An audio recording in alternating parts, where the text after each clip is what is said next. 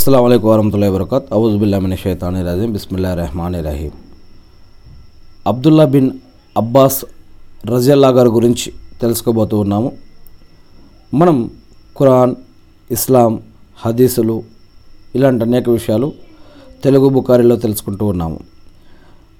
అల్లా యొక్క చివరి ప్రవక్త ప్రవక్త ముహమ్మద్ సల్లల్లాహు అలైహి వసల్లం గారి యొక్క సహబాలలో శిష్యుల్లో ఒక శిష్యులైనటువంటి అబ్దుల్లా బిన్ అబ్బాస్ రజియల్లాహు గారి గురించి చూడబోతూ ఉన్నాము ధరణితారుల ఆధారంగా. ముందుగా నేను శాపగ్రస్తుడైన సైతాన్ బారి నుంచి సృష్టికర్త అయిన అల్లా యొక్క రక్షణని, అల్లా యొక్క సహాయాన్ని వేడుకుంటూ ఉన్నాను. ఆమీన్. ఇంతకుముందు ముహమ్మద్ సల్లల్లాహు గారి యొక్క జీవిత చరిత్ర గురించి కూడా మనం అర్రహ్కుల్ మక్తూమ్ ఆధారంగా పూర్తి విషయాలు మనం చాలా వరకు తెలుసుకోవడానికి ప్రయత్నించాం. సో ఈరోజు ధరణితారుల ఆధారంగా అబ్దుల్లా బిన్ అబ్బాస్ రజియల్లాహు గారి గురించి చూసినట్లయితే, పువ్వు పుట్టగానే పరిమళిస్తుందన్న సామెత హజరత్ అబ్దుల్లా బిన్ అబ్బాస్ రజియల్లాహు గారికి సరిగ్గా వర్తిస్తుందని చెప్పవచ్చు. ఇంతకు ఆ పువ్వు పరిమళించడానికి, అది వికసించిన తన పరిమళాన్ని ధరణి దిశ దిశలా వ్యాపించడానికి మూల కారణం మహాప్రవక్త ముహమ్మద్ సల్లల్లాహు అలైహి వసల్లం గారి యొక్క నోట వెలువడిన లాలాజలమే. అబ్దుల్లా రజియల్లాహు గారు పుట్టగానే ఆయన మాతృమూర్తి ఆయన్ని మహాప్రవక్త ముహమ్మద్ సల్లల్లాహు అలైహి వసల్లం గారి యొక్క సన్నిధికి తీసుకెళ్లారు. ముహమ్మద్ సల్లల్లాహు అలైహి వసల్లం గారు ఆ చిన్నారి నోట్లో తన యొక్క లాలాజలం వేసి మనసారా దీవించారు. అల్లాహు అక్బర్.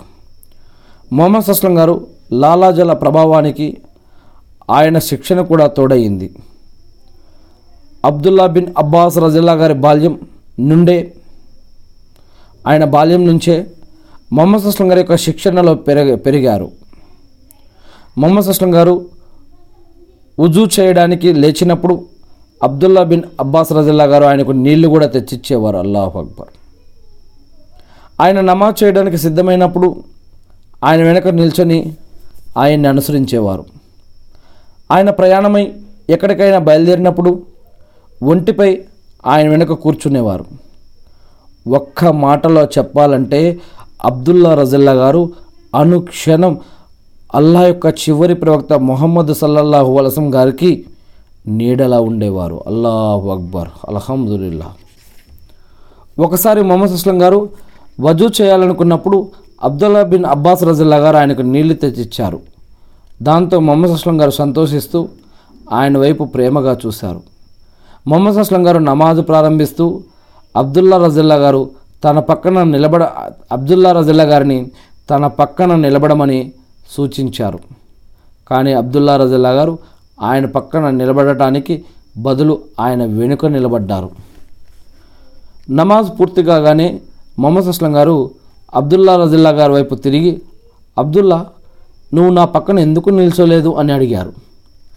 దానికి అబ్దుల్లా బిన్ అబ్బాస్ రజియల్లాహు గారు, ఓ అల్లా యొక్క ప్రవక్త ముహమ్మద్ సల్లల్లాహు అలైహి వసల్లం గారు, నా దృష్టిలో మీ యొక్క వ్యక్తిత్వం ఎంతో ఉన్నతమైనది, గొప్పది. అలాంటి మహోన్నత వ్యక్తి పక్కన నేను నిలబడేటంత సాహసం చేయగలనా అని సమాధానం ఇచ్చారు. అల్లాహు అక్బర్. ముహమ్మద్ సల్లల్లాహు అలైహి వసల్లం గారు ఈ యొక్క సమాధానం విని చేతులు పైకెత్తి, వల్లా ఈ అబ్బాయికి దూరదృష్టి, విజ్ఞత, వివేచనలో ప్రసాదించు వల్లా అని మహాప్రవక్త ముహమ్మద్ సల్లల్లాహు అలైహి వసల్లం గారు నమాజు తర్వాత ఈ యొక్క సహబా అయినటువంటి అబ్దుల్లా బిన్ అబ్బాస్ రజియల్లాహు గారి గురించి అల్లాని ప్రార్థించారు. అల్లాహు అక్బర్. విశ్వ ప్రభు తన ప్రవక్త ముహమ్మద్ సల్లల్లాహు అలైహి వసల్లం గారు చేసిన ఈ ప్రార్థనను స్వీకరించాడు. ఫలితంగా అబ్దుల్లా బిన్ అబ్బాస్ రజియల్లాహు గారు అపారమైన బుద్ధి, దూరదృష్టి, వివేచన, అవగాహన, మహాభాగ్యాలతో తులతూగి తులతూగిపోయారు తులతూగిపోయారు హజరత్ అలీ రజియల్లాహు గారు హజరత్ ముఆవియా రజియల్లాహు గారుల మధ్య విభేదాలు తలెత్తినప్పుడు అలీ రజియల్లాహు గారు మద్దతుదారుల్లో కొందరు ఆయన్ని వీడి వెళ్ళిపోయారు. అప్పుడు అబ్దుల్లా బిన్ అబ్బాస్ రజియల్లాహు గారు అలీ రజియల్లాహు గారి అనుమతి తీసుకొని ఆ కార్జీల దగ్గరకు వెళ్ళారు. కార్జీలు స్వాగతం చెప్పి ఆయన రాక ఉద్దేశం ఏమిటి అని అడిగారు. ఆయన, మీ మధ్య చర్చలు జరపడానికి వచ్చాను అని చెప్పారు.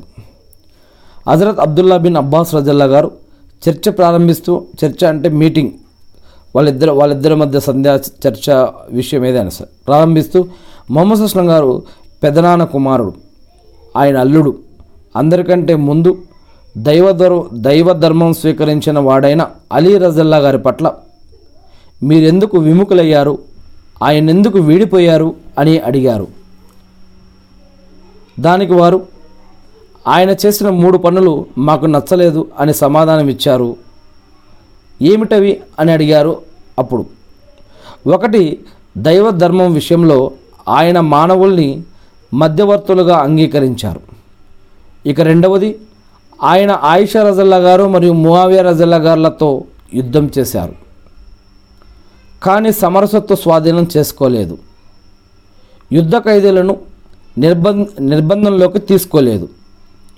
ఇక మూడవది, ముస్లింలు ఆయన్ని తమ నాయకుడిగా ఎన్నుకొని ఆయన చేతిలో బైత్ చేసి, అయినప్పటికీ ఆయన తన పేరు నుంచి విశ్వాసుల నాయకుడు అనే బిరుదుని తీసివేశారు.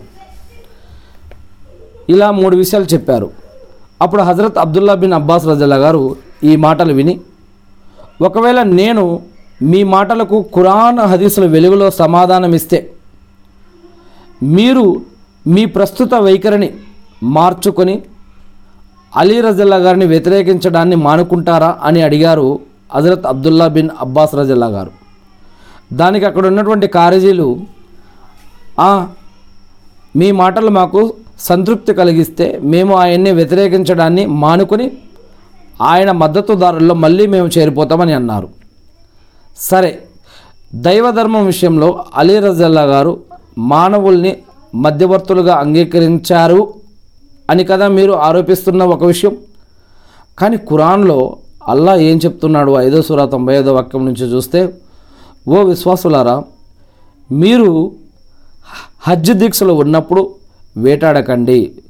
ఒకవేళ ఎవరైనా కావాలని ఇలా చేస్తే అతను తాను వేటాడిన జంతువుకు సమానమైన మరో జంతువును సమర్పించి మొక్కుబడి చెల్లించవలసి ఉంటుంది.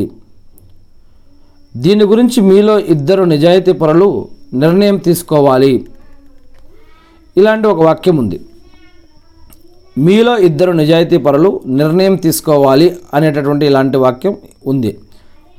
నేను దైవాన్ని సాక్షిగా చేసి అడుగుతున్నాను, మానవుల ప్రాణాలు కాపాడటానికి, వారి మధ్య సయోధ్య కుదర్చడానికి మానవుల్ని మధ్యవర్తులుగా అంగీకరించడం మంచిదా, లేక పావు దిరాం విలువ కూడా లేని ఒక కుందేలు విషయంలోనా అని అడిగారు అబ్దుల్లా బిన్ అబ్బాస్ రజల్లా గారు.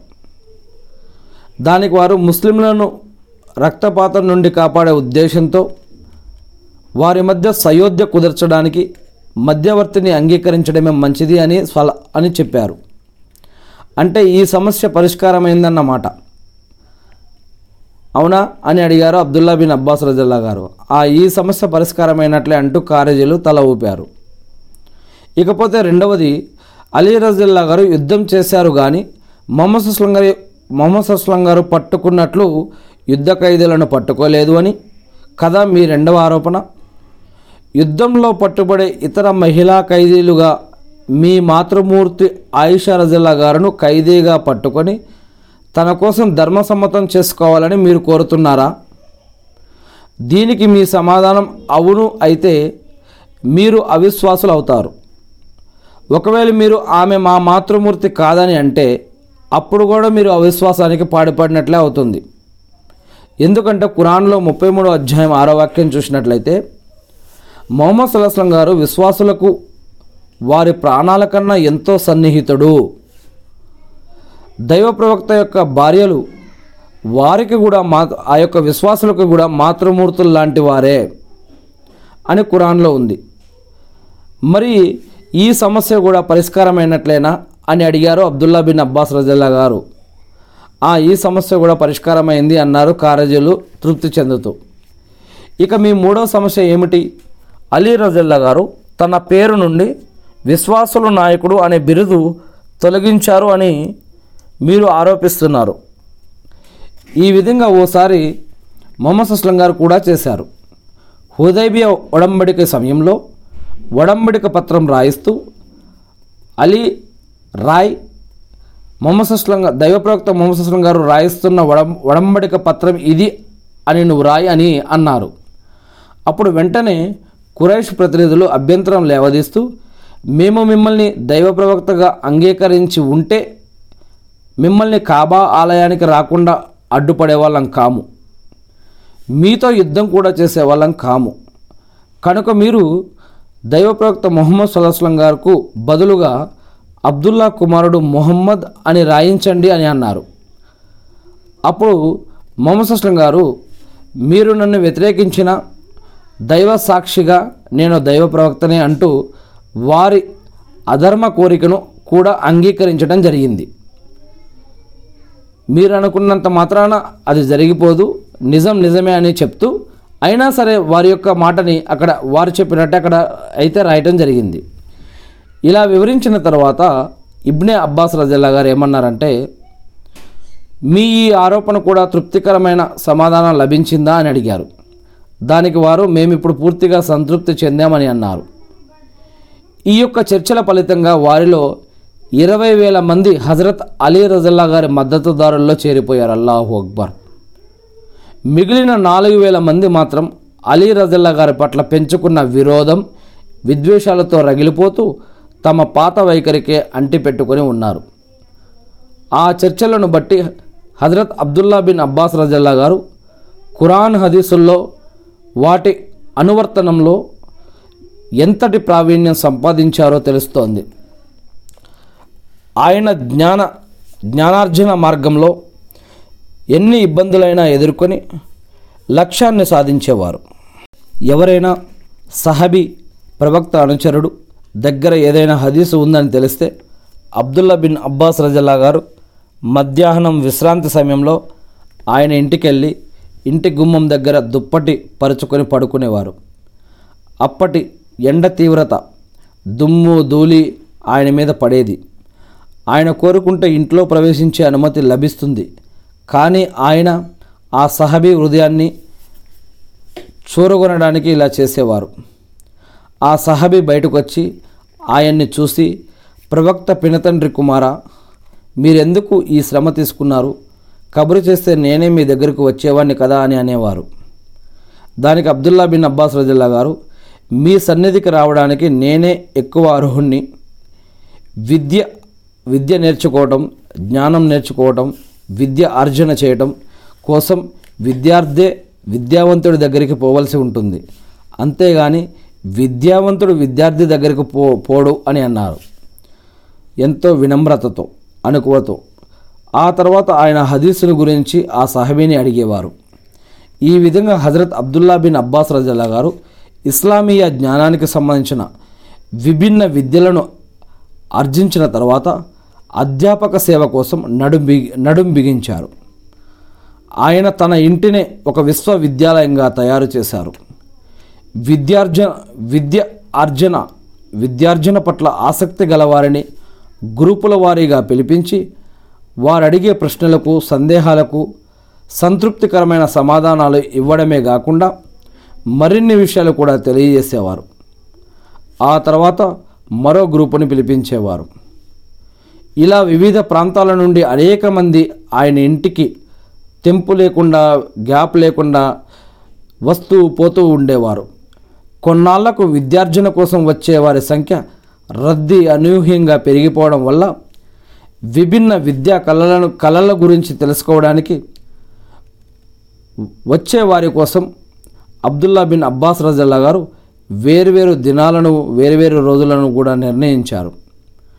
క్లిష్ట సమస్యల పరిష్కారం కోసం శ్రేయస్కర ఖలీఫాలు, కుల్ఫా కుల్ఫాయే రాషిదీన్ సైతం వయసులో చిన్నవాడైన, ఫిక్కా విద్యలో గొప్ప ప్రతిభాశాలి అయినందున అబ్దుల్లా బిన్ అబ్బాస్ రజల్లా గారి దగ్గరకు వస్తూ ఉండేవారు.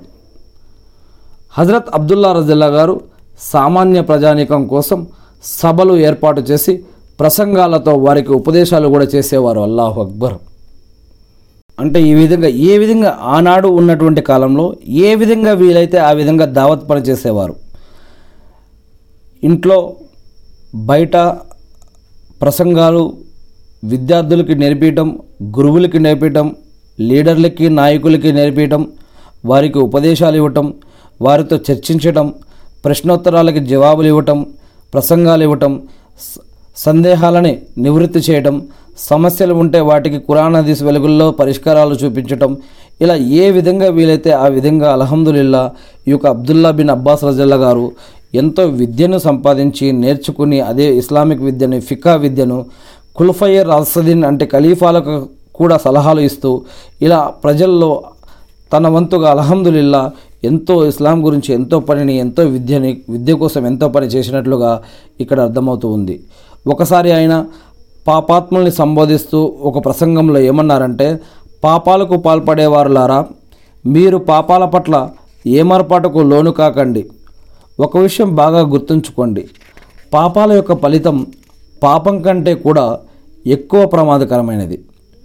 మనిషి పాపానికి పాల్పడుతున్నప్పుడు అతని యొక్క కుడి ఎడమల వైపు ఉండే దైవదూతల పట్ల సిగ్గుపడకపోవడం ఆ పాపం కంటే ఏమాత్రం తీసిపోదు.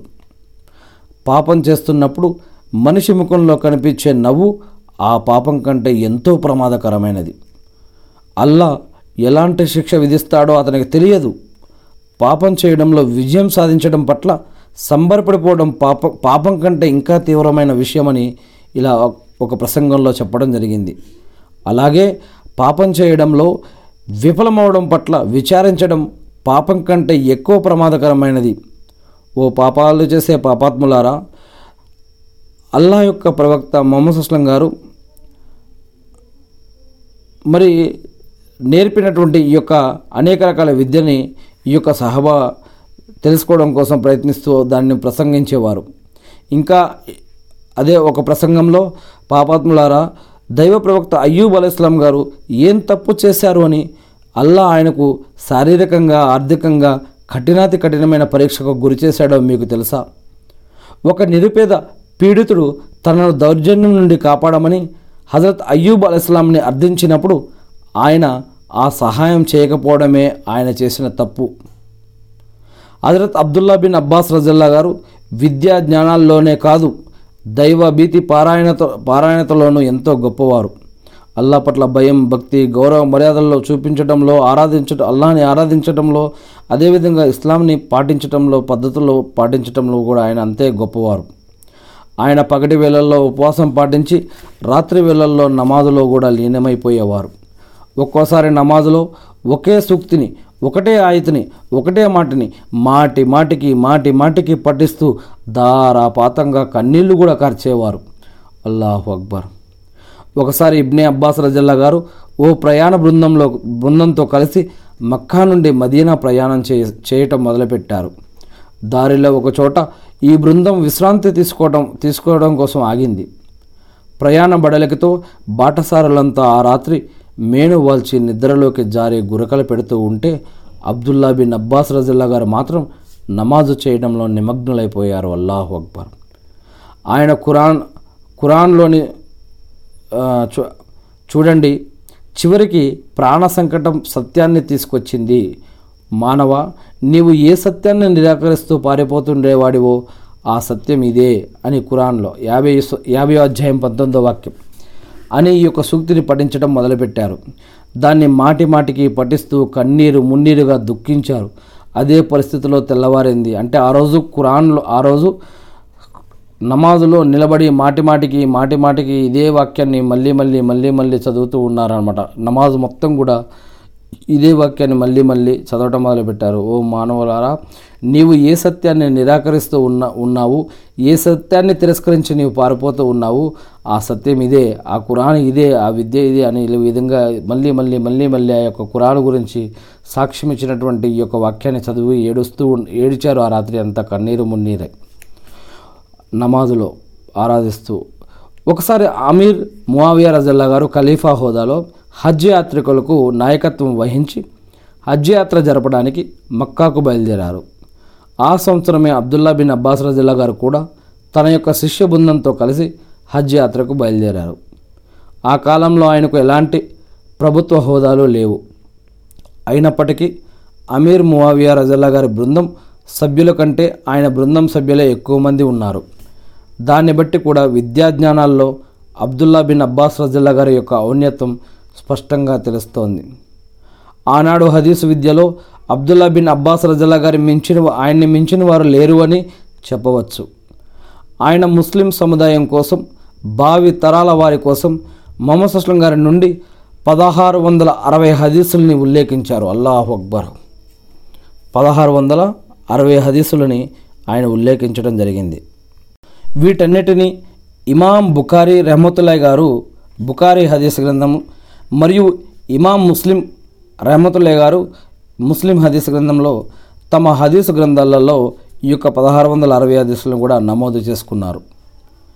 ఈ విధంగా అబ్దుల్లా బిన్ అబ్బాస్ రజల్లా గారు తన మేధాకాశం మేధాకాశంలోకి లోని జ్ఞాన కిరణాలను నలుదిశలా ప్ర ప్రసరింపజేసి డెబ్బై ఒక్క సంవత్సరాల వయసులో పార్థివ శరీరం వదిలి పిత్రలోకానికి చేరుకున్నారు. అల్లాహు అక్బర్. మరణించారు, ఎంతకాలం అయిపోయారు. ఇన్నా లిల్లాహి వ ఇన్నా ఇలైహి రాజిఊన్. ఆయన జనాజా నమాజ్ని మొహమ్మద్ బిన్ అనఫియా చేయించారు. ఆ నమాజులో అప్పటి సహబీలు ఇతర ప్రముఖులందరూ కూడా పాల్గొన్నారు. ఆయన భౌతిక కాయాన్ని సమాధిలో దించి దాన్ని పూడ్చడానికి జనం మట్టి పోస్తున్నప్పుడు సమాధిలో నుంచి ఓ అదృశ్యవాణి వినిపించింది. ఖురాన్లోని ఎనభై తొమ్మిదో అధ్యాయంలోని ఇరవై ఏడు ఇరవై ఎనిమిది ఇరవై తొమ్మిది ముప్పై వాక్యాలు ఆ యొక్క అక్కడి నుంచి వినిపించాయని. తృప్తి చెందిన మనస పద నీ ప్రభువు సన్నిధికి, నీవు ఆయన పట్ల సంతోషించావు, ఆయన నీ పట్ల ప్రసన్నుడయ్యాడు. ఇక నా పుణ్యదాసులలో చేరి నా స్వర్గంలో ప్రవేశించు అని చెప్పడం జరి జరుగుతుంది అనే ఈ యొక్క ఖురాన్ వాక్యం యొక్క ఈ యొక్క వాణి, అదృశ్యవాణి ఆ యొక్క జనాజా అంటే ఆ యొక్క సమాధిలో నుంచి బయటికి ఇలా మట్టి వేసేటప్పుడు ఈ యొక్క అవాజ్, ఈ యొక్క సౌండ్ వచ్చింది అని అక్కడ ఉన్నటువంటి వారు ఆధారాలు చెప్తూ ఉన్నారు. అక్కడ ఉన్నటువంటి వాళ్ళు సాక్ష్యం ఇస్తూ ఉన్నారు. ఏది ఏమైతేనేమి అల్హమ్దులిల్లాహ్, మనం ఈ యొక్క అబ్దుల్లా బిన్ అబ్బాస్ రజల్లా గారి గురించి మొదట్లో తెలుసుకున్నాం. అబ్దుల్లా బిన్ అబ్బాస్ రజల్లా గారు పుట్టగానే ఆయన మాతృమూర్తి ఆయన్ని మొహమ్మద్ అస్లం గారి యొక్క సన్నిధికి తీసుకెళ్లారు. మొహమ్మద్ అస్లం గారు ఆ చిన్నారి నోట్లో తన లాలాజలం వేసి మనసారా దీవించారు. మొహమ్మద్ అస్లం గారు లాలాజల ప్రభావానికి ఆయన శిక్ ప్రభావానికి ఆయన శిక్షణ కూడా తోడయ్యింది. ఆయనకి మొహమ్మద్ అస్లం గారు శిక్షణ ఇచ్చారు. అబ్దుల్లా బిన్ అబ్బాస్ రజల్లా గారు బాల్యం నుండే మొహమ్మద్ అస్లం గారి యొక్క శిక్షణలో పెరిగారు. మొహమ్మద్ అస్లం గారు వజూ చేస్తూ ఉంటే, నమాజ్ చేస్తూ ఉన్నా, మరి ఆయన ఎక్కడైనా ప్రయాణానికి వెళ్ళినా అబ్దుల్లా బిన్ అబ్బాస్ రజల్లా గారు వెంట ఉండి అనేక రకాలుగా సా నేర్చుకుంటూ నేర్పుతూ మరియు అంటే ఆయన నేర్చుకుంటూ మొహమ్మద్ అస్లం గారితో ఉంటూ మరియు తర్వాత దాని ఆ యొక్క విద్యను ఆ యొక్క విషయాలను ఇతరులకు కూడా తెలపడం జరిగింది. ఇంకా ఆయన జీ జీవితంలో అనేక విషయాలు అనేక సంఘటనలు జరిగాయి. ఇప్పుడు మనం ధరణి తారలో ఉన్నటువంటి ఈ యొక్క ఈ యొక్క కొన్ని విషయాలను మనం ఈరోజు ఈ యొక్క అబ్దుల్లా బిన్ అబ్బాస్ రజల్లా గారి గురించి తెలుసుకోవడం జరిగింది. నేను సృష్టికర్త అయిన అల్లాను ప్రార్థిస్తూ ఉన్నాను. అల్లా, మీరు ఈ యొక్క సహబాలు ఎవరైతే ఉన్నారో, మీ యొక్క చివరి ప్రవక్త మొహమ్మద్ అస్లం గారి యొక్క శిష్యులు ఎవరైతే ఉన్నారో వారు చేసినటువంటి త్యాగాలను, నమాజులను, ఇస్లాం యొక్క స్వీకరణని, వారు చేసిన హిజ్రతులను, వారు చేసిన కుర్బానీలను, వారు చేసిన నమాజులు, సదకా ఖైరాతులు, జకాతులు, జుమ్రాలను, ప్రతి విషయాన్ని కూడా మీరు స్వీకరించి వారి యొక్క పాపాలను క్షమించి వారికి ఇహలోకంలో, సమాజ జీవితంలో, పరలోకంలో వారికి వారి కుటుంబ సభ్యులందరికీ కూడా మీ యొక్క రక్షణని, మీ యొక్క సహాయాన్ని అందించండి వల్ల. ఆమీన్. అల్లా ఇబ్రాహీం అస్లం గారిపై, ఆయన కుటుంబ సభ్యులపై, ఆయన మతపై శాంతి సౌక్యాలు కురిపించిన విధంగా అల్లా ప్రవక్త ముహమ్మద్ సల్లల్లాహు అలైహి వసల్లం గారిపై, ఆయన కుటుంబ సభ్యులపై, ఆయన మతపై శాంతి సౌక్యాలు కురిపించి మకామే ముహమ్మద్కు ప్రవక్తను వారసును చేసి అంతమందిన రోజు వసీలత స్థానాన్ని ప్రవక్త మొహమ్మద్ అస్లం గారికి ప్రసాదించండి వల్ల. ఆమీన్. అల్లా, మీరు మాపై ఇచ్చిన బాధ్యతలు నిర్వర్తించడానికి కావాల్సిన ఉపాధిని, బరకత్ని, రక్షణని, సహాయాన్ని మాకు అందించండి వల్ల. ఆమీన్. అల్లా, మా యొక్క పాపాలను కూడా క్షమించండి వల్ల. మీరు ప్రవక్త మొహమ్మద్ అస్లం గారి ద్వారా మాకు అందజేసినటువంటి ఖురాన్ మరియు హదీసులను మేము కూడా తెలుసుకుని, నేర్చుకుని, అర్థం చేసుకుని, గుర్తుపెట్టుకుని వాటి ప్రకారం మేము జీవిస్తూ మిమ్మల్ని ఆరాధిస్తూ తెలియని ఇతర మా సోదరి సహోదరులకు కూడా తెలిపే భాగ్యాన్ని మా అందరికీ కూడా ప్రసాదించండి వల్ల. ఆమీన్. అల్లాహు అక్బర్. అల్హమ్దుల్లాహ్. సుబ్హానల్లాహ్. అల్లాహు అక్బర్. అష్హదు అన్ లా ఇలాహ ఇల్లల్లాహ్. అల్లాహు అక్బర్. అల్హమ్దుల్లాహ్.